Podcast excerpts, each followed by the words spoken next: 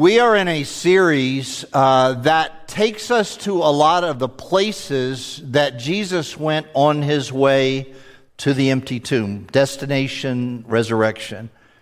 And I had a, a question. Somebody asked me this morning, why are we doing that? Is it just like a tour through Jerusalem? Well, it kind of is, but a lot of times in the Easter story, we just sort of blow through all the places that he went and each one of those places has a tremendous amount of significance. Uh, the, what I want to deal with today, we're uh, sort of jumping the gun a little bit because I was planning to deal with something else. And as I was reading the story, I couldn't get past the temple, couldn't get past uh, all of the interactions that Jesus had in the temple. So, pause for a second. I love church. I love going to church. I love being in church. I sort of didn't start out that way. I've told you guys before, I didn't grow up in church. Uh, the first church that I went to was the uh, Trinity Baptist Church in Richardson, Texas. They sent a school bus through the neighborhood to pick up reprobate kids and get them to Sunday school. My sister and I got on the bus. Actually, I didn't want to get on the bus, but she threatened to tell my parents some things that I didn't want them to know. And so I got on the bus and found Jesus. You could honestly say I was blackmailed into the kingdom of God.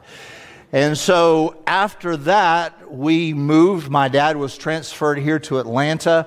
We got involved in the Pine Lake Baptist Church out in Stone Mountain, Georgia. Pine Lake's a fascinating little community. I talked about it a little bit last week. What I didn't tell you is that our little church there had uh, an interesting uh, uh, uh thing that was unique to that church. Our organ picked up police calls. Now, there's only two police cars in all of Pine Lake, but if any of them were on the move, we knew about it in between Amazing Grace and Nothing But the Blood of Jesus. We, we heard it over the organ speakers. After Pine Lake, I ended up in college at the Temple Baptist Church in Hattiesburg, Mississippi, wonderful place that believed in discipleship of college students. Uh, after that, I came back to Atlanta. I was a youth pastor at the Rolling Hills Baptist Church out in Stone Mountain for a little while. Then I went to seminary, became the youth pastor at the Memorial Baptist Church in Metairie, Louisiana. After that, First Baptist Church of Winfield. After that, here. And then back to New Orleans for a little while at First Baptist Church in New Orleans and back here. The reason I give you my roster of churches is that every one of them was special. Every one of them, there was, there was something about the people gathered that was special. Something about uh, a, a, person at each one or a, an experience at each one. Each one was special. And it occurred to me that the temple for Jesus was church. That, that, the temple was where he came to church. The temple was where he came uh, to be around God's people, to be around teaching. So I, I wanted to explore that just a little bit today. And we're going to be in Mark 11, Luke 19. So this is a picture of a, a model of the reproduction of Herod's temple in Jerusalem. Now, I'll, I'll, explain it a little bit more. It's an impressive place, and what happened there was important, but not if you don't kind of connect it with what's going on in your heart. So, this is actually not the first temple Israel ever had. During the time of Abraham and Isaac and Jacob, they sort of had uh, local uh, worship places, altars or sanctuaries where they, they just kind of uh, worshiped God where they were and gathered the village.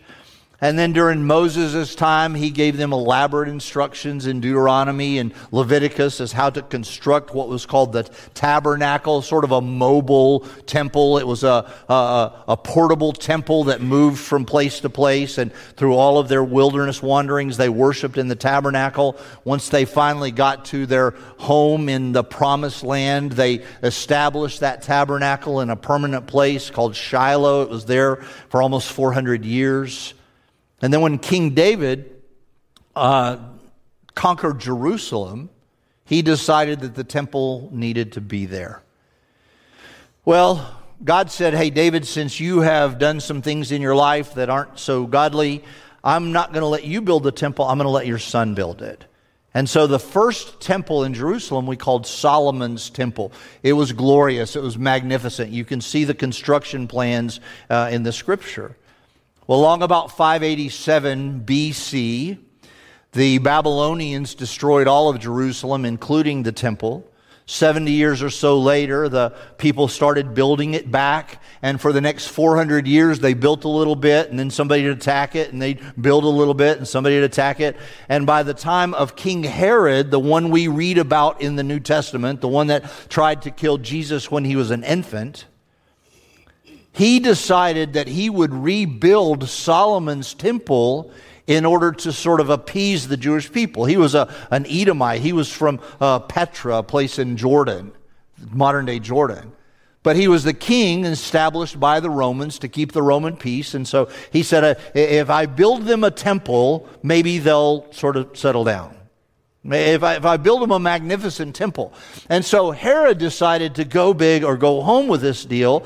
And there was a, a law in the Jewish laws that said you can't have a temple bigger than Solomon's temple. So Herod did the next best thing. He rebuilt the temple itself kind of over the shell of Solomon's temple. But then he expanded the whole temple complex to where it was about 35 acres big plot of marble. And so the Temple Mount today is what Herod built as the temple, and in the middle of it was that guy. And so he decided that they could have worship there. He, he decided that they could have, uh, and, and so Jesus spent a lot of time there, including the part of Scripture that I want to read today. Now, this is a picture of the whole Temple Mount. But as we look at Mark chapter 11, Mark chapter 11, I want you to get in your mind that the road to the resurrection goes through the temple. So here's the story. Last week we talked about a place called Bethany and that Jesus liked to hang out in Bethany whenever he was in Jerusalem. That was a place he spent the night, usually at the home of his friends at Lazarus, Mary, Martha, sometimes at his friend Simon, but, but he would usually spend the night in Bethany. And most people think that when he came into Jerusalem, it would have been on Friday or Saturday, probably Friday. He went to Bethany and then he got up on Sunday morning and did this thing we call the triumphal entry, Palm Sunday. And then on Monday, after he slept in Bethany again on Sunday night, he went back to Jerusalem. And what he saw in the temple just really ticked him off. And what he saw in the temple was a bunch of people who were selling stuff. And they would have been in this place called the court of the Gentiles. The, the temple, when Herod rebuilt it, he rebuilt the temple over Solomon's temple, but then he built all these other things around it porches, porticos, courtyard areas. And so it was sort of layered. On the outside, the court of the Gentiles. Then as you get inside that inner wall, there was the court of the women. Sorry, ladies. And then beyond that was called the court of the Israelites. And, and, and uh, you could only go in there if you were a Jewish male. And then beyond that was the court of the priests. And then beyond that was the inner court and then the Holy of Holies, which was the most holy, private, innermost part. It would have been under the highest part of the roof. And the high priest is the only one who could go in there, and he could only go in there once a year on the Day of Atonement, Yom Kippur. And so the court of the Gentiles was available for everybody. Anybody could go there. And it had become a couple of things. It was Passover week that we're talking about, the triumphal entries. Palm Sunday started Passover week, and, and people would bring sacrifices to the temple, right? Or offerings to the temple. Sometimes it would be an animal, and sometimes it would be like coins. Well, there was two things. Number one, your sacrifice had to be certified okay by the sacrifice police at the temple. And if they decided your sacrifice was not okay, you had to buy a certified sacrifice, and conveniently, there were sacrifice salesmen right here in the court of the Gentiles. And if you brought money from your hometown, it had to be exchanged to the temple currency. And guess what? There were money changers who happened to be nearby to help you out with that. So if you didn't have the right sacrifice, you got to buy one. If you didn't have the right exchange, currency exchange, you had to change it. And of course, there was a rate. And so there was all this buying and selling, animals, money changers, and to make it even worse, a 35 acre courtyard, it takes a while to go around it. So there was a practice of people just going through it, right? Shortcut through the temple, animal cart, FedEx truck, right through the middle. Don't have to go around it. All this big, take a while to go around it. Go right through it.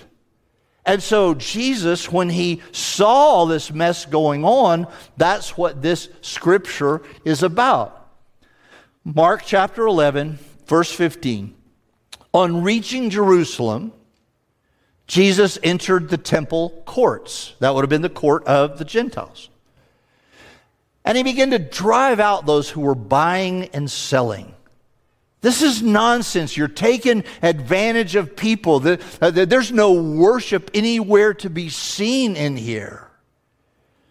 And then he also drove out the money changers. He overturned their tables, the benches of those selling doves, and he would not allow anyone to carry merchandise through the temple courts. No more shortcuts. He says, Because you have, as it is written, my house will be called a house of prayer for all nations, but you have made it a den of robbers. Don't miss all nations, court of the Gentiles. It was, it was intended from the very beginning that you and I, as non Jewish people, could take part in this thing called grace. That we could be a part of this thing called the kingdom of God. That we could be involved in the wonderful act of grace that, that, that Jesus made possible through his death on the cross that our praise team sang about. And so he says it's, it's not okay the way you are treating this. So I want to set up the rest of our time this morning by saying there, there are three questions that I'd like to throw at you. Three, three questions that I'd kind of like you to answer just silently. You don't need to shout unless you feel like shouting, but uh, answer these questions as we kind of unpack what it meant by his offense of what happened in the temple. Question number one How, why was the temple such a big deal? Why was it such a big deal to Jesus? Why, why did he decide in the last week of his life to pick a fight in the temple? And by the way, Luke's version of this story says he went there and taught every day of what we call Holy Week. So, why on the first day that he was there, Monday, Palm Sunday, great day. Hosanna, Hosanna, you're a good guy. And then on Monday, he decides to pick a fight. Why was that such a big deal? Well, Jesus had been in and around the temple a whole bunch. Before he was even born, a relative of his was serving as a priest in that temple, and he predicted Jesus' birth. A little while later, Mary, his mother, brought him there to dedicate him as a Jewish boy, brought him to that temple in Jerusalem to dedicate him. A little while later, when he was an adolescent, some of you remember the story of how his parents came to Jerusalem for the Passover, and then as they got started home, they assumed he was with another relative, but then after a while, they said, Where's Jesus? Where's he gotten off to? They couldn't find him anywhere. It took them three days to find him. He was an adolescent, so I'm not sure how hard they were looking, but we'll just leave that at that. He was in the temple, and it said he was teaching. He was instructing. He was, he was talking about the scriptures. Back in that same temple, Herod's temple in the middle of Jerusalem, he was tempted there. We don't know if it's a dream or if Satan really took him there, But Satan took him to the pinnacle, the highest part of that temple, and said, If you're really the Son of God, you'll jump off and the angels won't let you fall and even hit your feet against the stone. That's where that was. He healed there. He taught there. He went there constantly. The temple for him was a really big deal. It was a sacred place. It was a, it was a place where uh, in, in former days God's glory resided there. Now, some would say that a godless king built this temple and that maybe or maybe not God was there, but certainly it was a place where God was honored. Well, what does that mean for us? What should the temple be for us? What should church be for us? Online, what should worship be for us? What should this time of the week be for us? Well, number one, it's a place of worship. If you look back in Exodus chapter 20, Exodus chapter 20, the Ten Commandments are listed.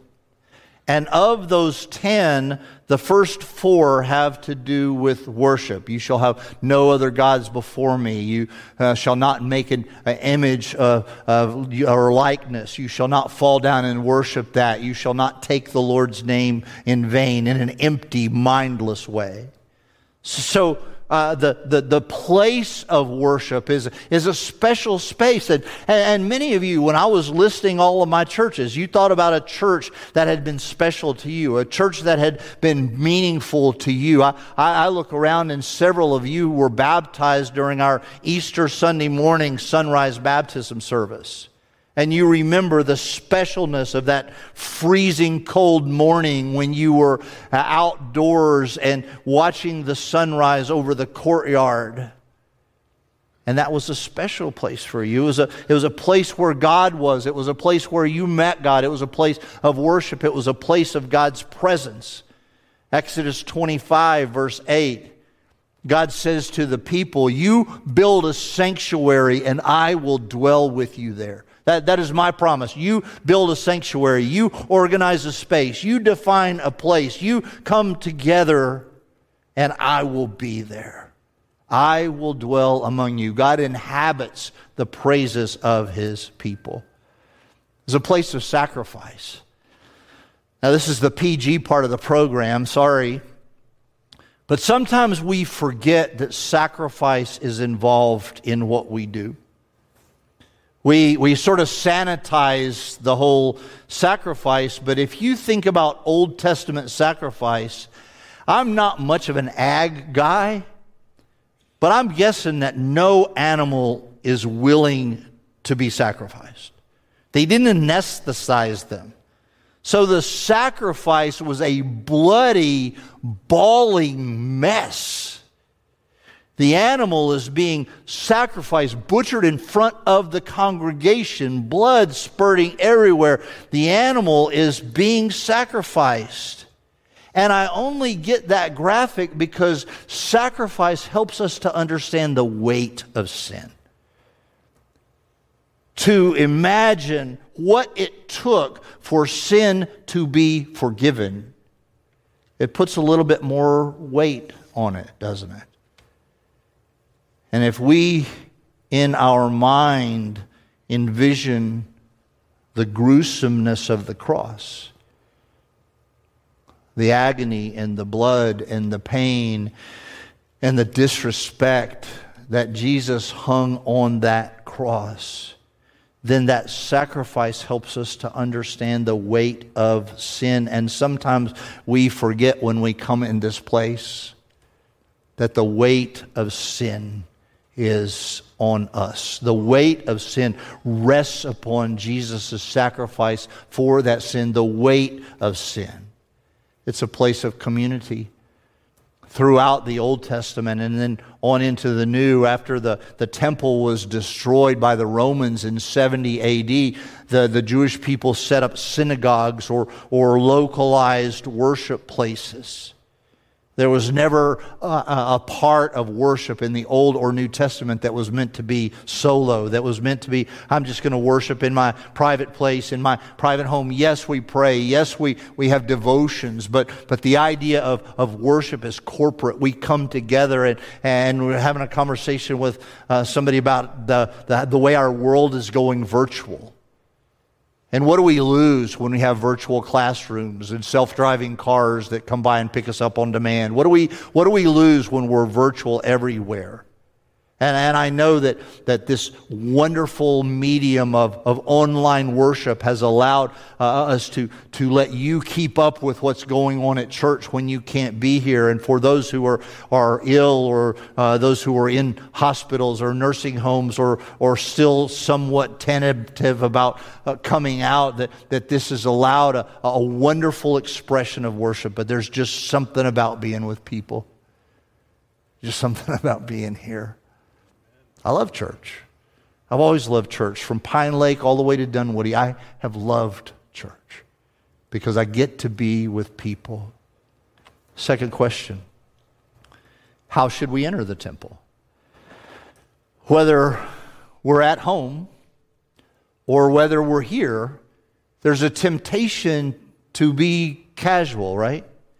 There's a temptation to sort of be nonchalant. Uh, let's get this over with. Let's, let's do our hour and figure out where we're going to go to lunch. Let's, let's do our time. Let's, let's, let's get in there and just do that. So, how do we approach worship? How do we come into the temple? Let me suggest a few things. One, authenticity. There were two quotes that I handled this week.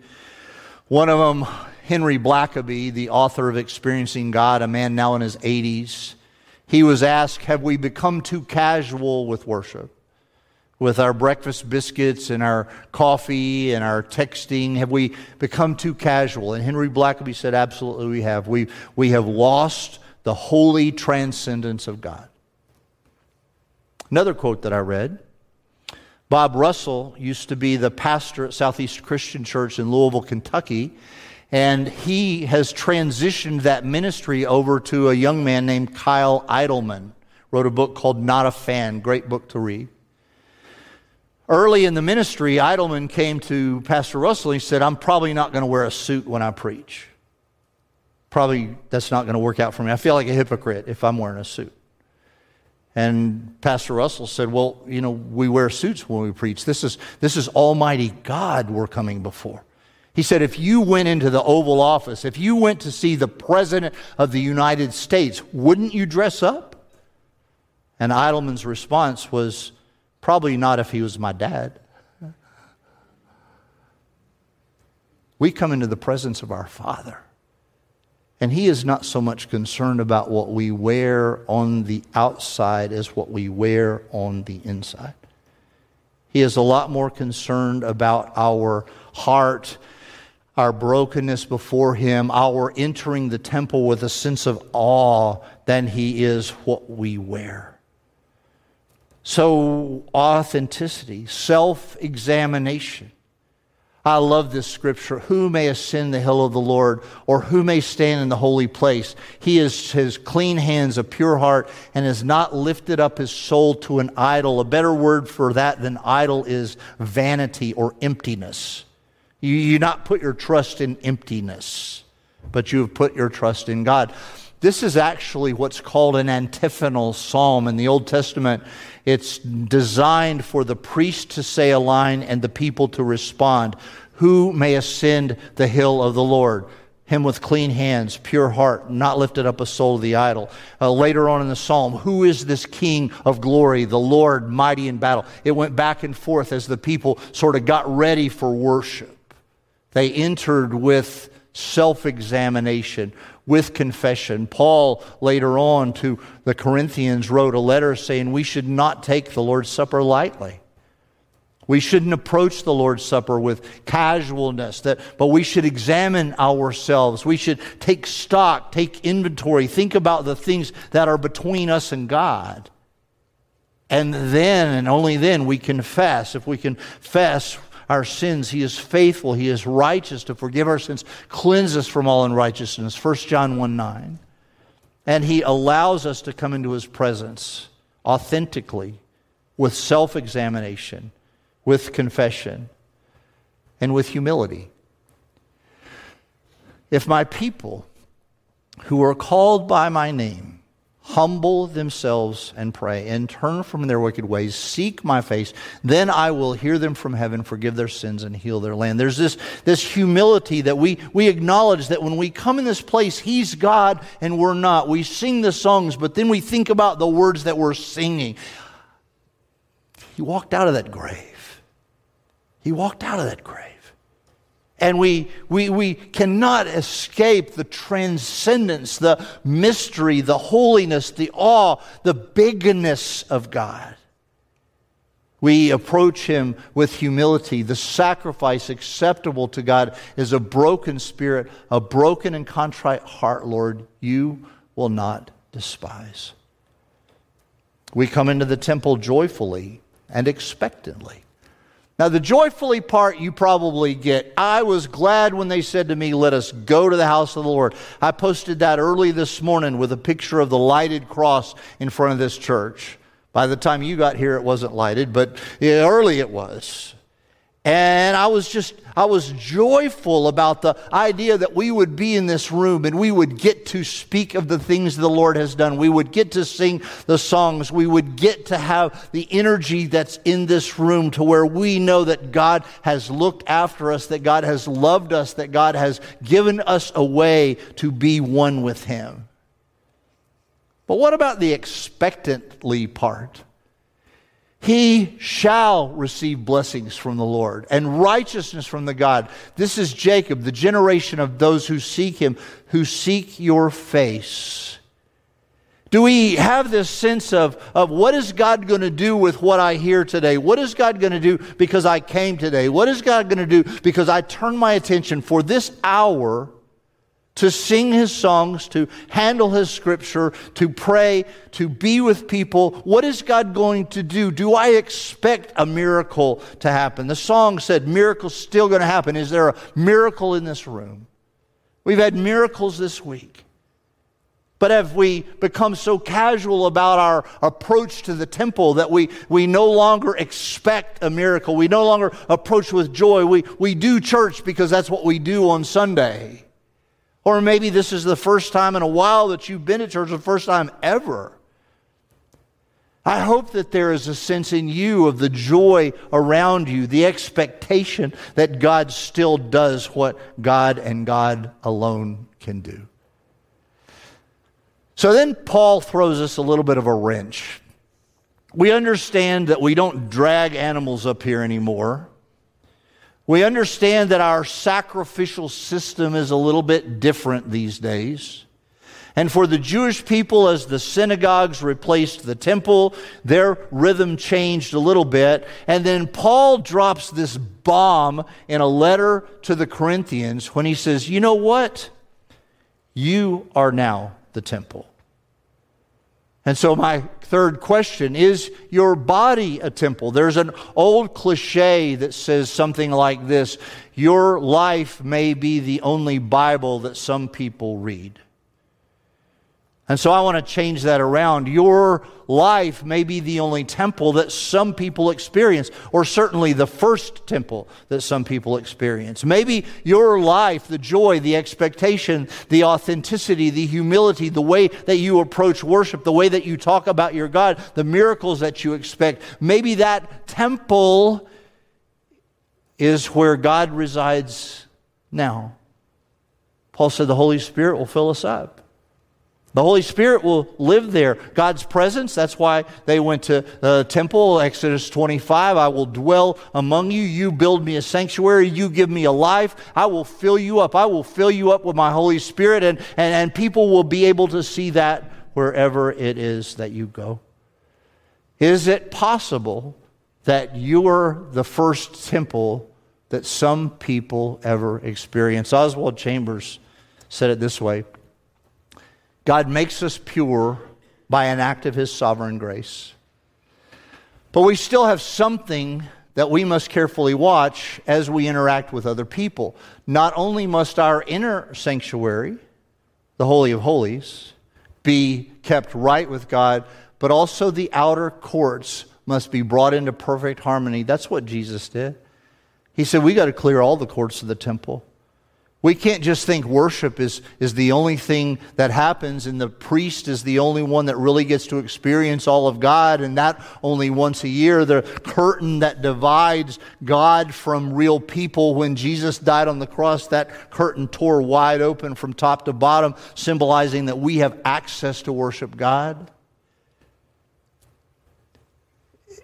Your outer courts he, he chased the, the, the vendors out of the temple so that people couldn't be taken advantage of in worship, so that all people, poor people, rich people, connected people, not connected people, people who knew the stories, people who didn't know the stories, he said, I will make it a house for all the nations. Wow. One more story took place in the temple, and this is kind of what I want you to take away this week. After Jesus had died and been resurrected and ascended back to heaven, Acts chapter 4, there's a story of Peter and John, two of his disciples, and they're hanging out in the temple. And uh, they have the occasion to preach some and talk to some people and heal some people. And, uh, and then apparently there were people that were sort of questioning their, their deal because they had never been to school, they had never trained, they weren't rabbis or anything, and yet their teaching seemed to have a lot of insight. Watch what happens. When they saw the boldness of Peter and John, perceived that they were uneducated common men, they were astonished and they recognized that they had been with Jesus.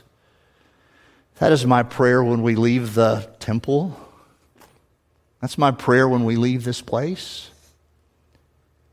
That when we approach it with a sense of authenticity and humility and joy and expectation, when we get that it's God's presence, that it's community, that it's worship, that it's sacrifice, when we, when we get the total picture of what it is to be able to tune into worship from your own home or to be in the room to worship, that the takeaway is that we're not the same as when we came in. We got to spend an hour with Jesus. I know you can spend time with Him all the time. I know that for some of you, your car is a place of prayer. If you've ever ridden with me, our car needs to be a place of prayer. But here is special. It's just different. It's just a place where when we leave this place, we've been with God's people, doing God's stuff, singing God's songs. And when Jesus thought that was going to be violated, when people wouldn't have the chance to come into God's presence because they had to fight their way through the salesman, they had to dodge the UPS truck coming through the middle. That's not what it is. What it is is worship. What it is is us leaving here and people going, I don't know about them. Don't know their story. Don't know where they come from. Some of them are pretty young, some of them really old. But what seems to be common is that they have been with Jesus. Would you pray with me?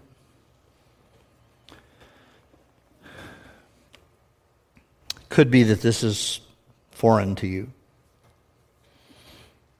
We want you to be able to say that you have spent time with Jesus. And if you're not really sure if you know him, when you leave, I, I want to challenge you to talk to some people in green shirts. They'll point you to pastors, or I usually hang around up here. You can come find me. But it's really important that you start that conversation that you say, Jesus, I need you. I didn't realize that you sacrificed for my sin, but I want you to forgive me of that sin based on the sacrifice that you made on the cross. God, would you forgive me and let me become a follower of Christ? And He will. Let's have that conversation. Maybe you're trying to figure out if you want to be a part of a, a church gathering, a temple gathering like this. Let us point you to ways that you can be connected with this church, or, or if this one doesn't work for you, any church, but that you get involved with the people of God. If you feel like you've lost a lot of traction, maybe you've been away for a while. Our former pastor used to say, Take the next right step. There's not a bad time to do the next right thing. See somebody in a green shirt, see a pastor. Let's have a conversation that gets you plugged into the things of God, the people of God, the songs of God, the Word of God. Father, thank you for this day. Thank you that we can draw near to you because you died for us. We can live for you because of the sacrifice that you made on the cross. Thank you for a chance to be at church, to be among God's people. Thank you that you found a way to put this into the story of Holy Week. That Jesus thought the temple was so important that he stopped there to teach, stopped there to worship, and wanted to make sure that everybody else could too. God, receive our worship today. Receive our praise. Receive our request that you would forgive us of our sins based on your sacrifice, for we have come to worship. In Jesus' name.